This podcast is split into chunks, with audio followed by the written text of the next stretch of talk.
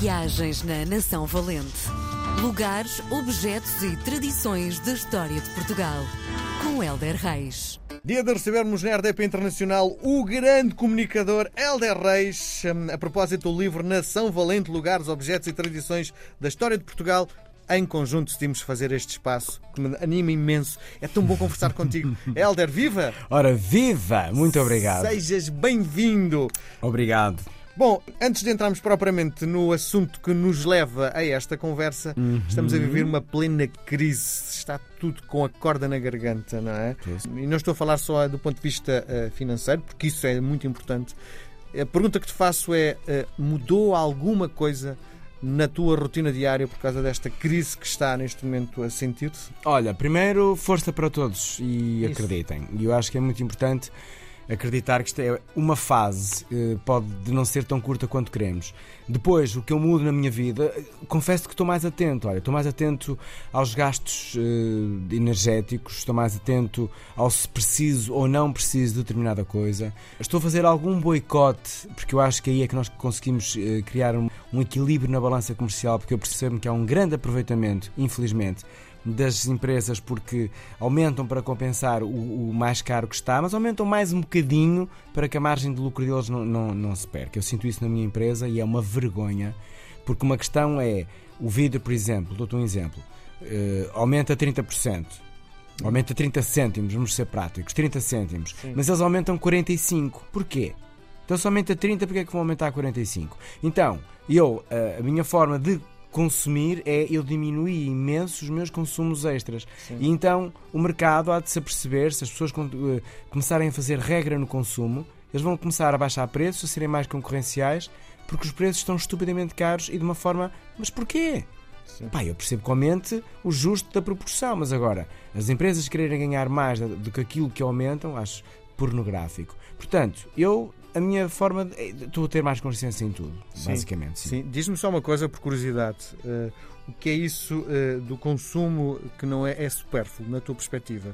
Oh, é, às, vezes, é, às vezes é tipo, em vez de comprar... Uh, sei lá, nós, quando, eu, quando vou às compras vou com uma lista de compras, não é? E, e às vezes uh, ia comprar, uh, sei lá... Que ou, faço isso, sabes? Ou, ou, o quê? Li com uma lista, mas tens razão. Mas é só assim é que tu compras aquilo que precisas. Pois, porque basicamente às vezes entro para comprar um pão e acabo de gastar cinco, cheio. cinquenta euros, pois, de coisas que não preciso, coisas não, assim. Não, não, não. É lista de compras. E depois uma outra coisa que eu recomendo é, se encontrar uma boa promoção de uma coisa que normalmente uso, por exemplo, sei lá, detergentes para a casa, que é uma chatice e são caros como caraças, se eu encontrar encontrar uma boa promoção de detergentes, eu às tantas levo três, sim, percebes? E se estiver mesmo numa boa promoção. Mas se não está na minha lista de compras, não vai. Coisas supérfluas, sei lá, às vezes, não sei, não sei, não tenho assim exemplos concretos, mas tipo coisas que eu não preciso. Se eu tenho café, vou comprar mais só porque sim, ou para experimentar aquele, aquele lote de não sei o quê. Se eu tenho, para que é que vou experimentar aquele? Olha, dou-te um exemplo assim, por exemplo. Sim, muito bem. Vamos olhar para a história que nos trazes hoje. Olha, vou-te falar de natureza, porque eu acho que nos dias de hoje o que as pessoas também precisam uh, muito e, e, eu, e é uma experiência que eu, que eu recomendo. Talvez a ti não, porque tu és um homem que só gosta da adrenalina e eu não estou a ver num parque, mas tudo bem.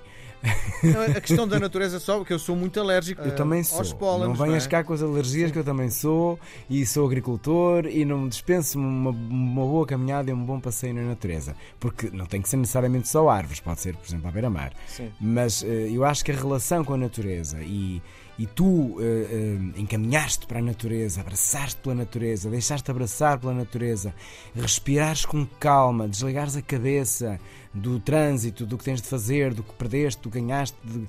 Epá, é uma coisa incrível, conectarmos com a natureza, imaginarmos que temos quase que raízes que nos ligam e nos sustentam e nos acalmam um bocado deste mundo que, que só corta, só corta, corta, cortamos árvores, as cidades não têm árvores, não, as pessoas, os miúdos quase nem sabem de onde é que vem uma árvore. Bom, e por isso mesmo vou-te falar do carvalho, que é por causa das coisas. Bom. Hum. O carvalho, e por uma razão muito simples, quando, quando eu tenho vários apiários, e num dos apiários nasceu um carvalho no início do apiário, E ele dá uma árvore enorme, super direita. Portanto, os carvalhos são árvores muito imponentes, muito direitas. Parece que tem um, um, um espartilho ali a pô-la direita. E o carvalho, portanto, eu olho para ele e vejo o início do meu projeto, porque ele tem tantos anos quanto, quanto o projeto. E está uma árvore linda, frondosa, com as suas bolotas. Pá, que coisa bonita que é aquele carvalho ali no meio de nada.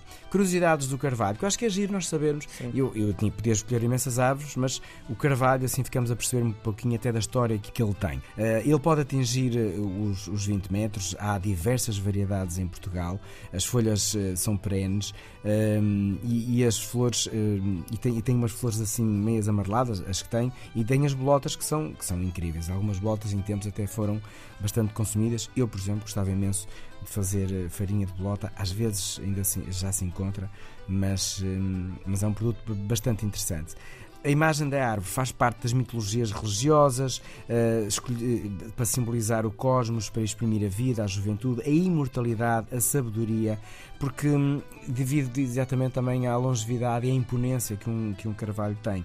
Também significa solidez, longevidade, e a sombra de um carvalho é uma coisa maravilhosa, maravilhosa mesmo. Sim. Entretanto, vale a pena também conhecer, que, saber que a força do carvalho é tão imponente quando olhas para ele, e se não sabes, basta perguntares a alguém da área. Olha, isto é um carvalho, olhando para ele, o carvalho é quase como uma vitória sobre a morte, e teve este, este significado durante muito tempo.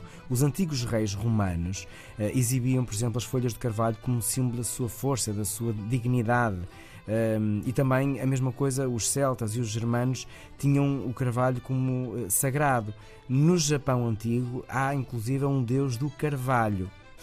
E na Odisseia, Ulisses por duas vezes consulta sobre o seu regresso, na sua inquietação, a folhagem do grande carvalho de Zeus. Sim. Portanto, é Isto um é uma símbolo... árvore secular, não é? Isto é uma é... árvore secular, uma árvore que dura muitos, muitos, muitos anos, e é um símbolo, por isso mesmo, é um símbolo de uma quase imperturbável robustez, não é? Sim. Na Bíblia também o carvalho uh, é referenciado, um, ou seja, é, é assim, é, é, é tipo, é uma árvore que está para ficar e para simbolizar muito aquilo que, que a árvore significa, que é a vida, a robustez, a solidez, a durabilidade que, que, a, que a força tem. Na igreja, depois na, na Bíblia, acrescentam-lhe a fé e a virtude para quem acredita. Sim. E pronto, e dizem que as folhas... E pega bem, isto é, se fosse plantar um carvalho, aquilo... De bolota, sim. É o que eu recomendo, até uma coisa fixe para se fazer com os miúdos ao fim de semana. Vai apanhar uma, umas bolotas de carvalho, nem todas darão, mas depois coloquem vasos pequeninos e hum, que estejam sequinhas, portanto elas estando no chão é sinal que, que estão sequinhas. Coloque numa, agora, agora nesta altura, ou em qualquer altura, hoje infelizmente em qualquer altura pegam, mas num sítio assim solarengozinho aí de casa, em vasos pequeninos, e depois vão, vão nascer pequenos carvalhos. Nós fazemos muito isso e depois devolvemos à, à, à natureza. natureza As folhas do carvalho, depende da espécie, mas no geral são antissépticas, e, e muitos sítios usam-nas como remédios para perturbações digestivas. Portanto, sim, o carvalho é só assim. Mais, só mais uma chega. Há quem hum. diga que a bolota é para os porcos, mas não é bem assim, não é? Não, é um alimento que não. Sim, ovo, é um alimento até muito nutritivo, não é? Agora, agora diz-se isso, mas uh, já começas a encontrar, até por causa dos celíacos e de, das alternativas de... de alimentação de farinhas, uh, já, já encontras farinhas uh, várias, de bolotas, de arroz, não sei o quê, mas de bolota já encontras, e na Idade Média a bolota era o pão, uh, era, o, um, era, era a batata, portanto, uh, já foi, portanto, já foi, porque é que não há de voltar a ser? Olha, sim, em tempos de crise podemos uh, começar a repensar as coisas. Que bela ligação para fecharmos a conversa de hoje. Um abraço grande, Hélder, um até um para a semana.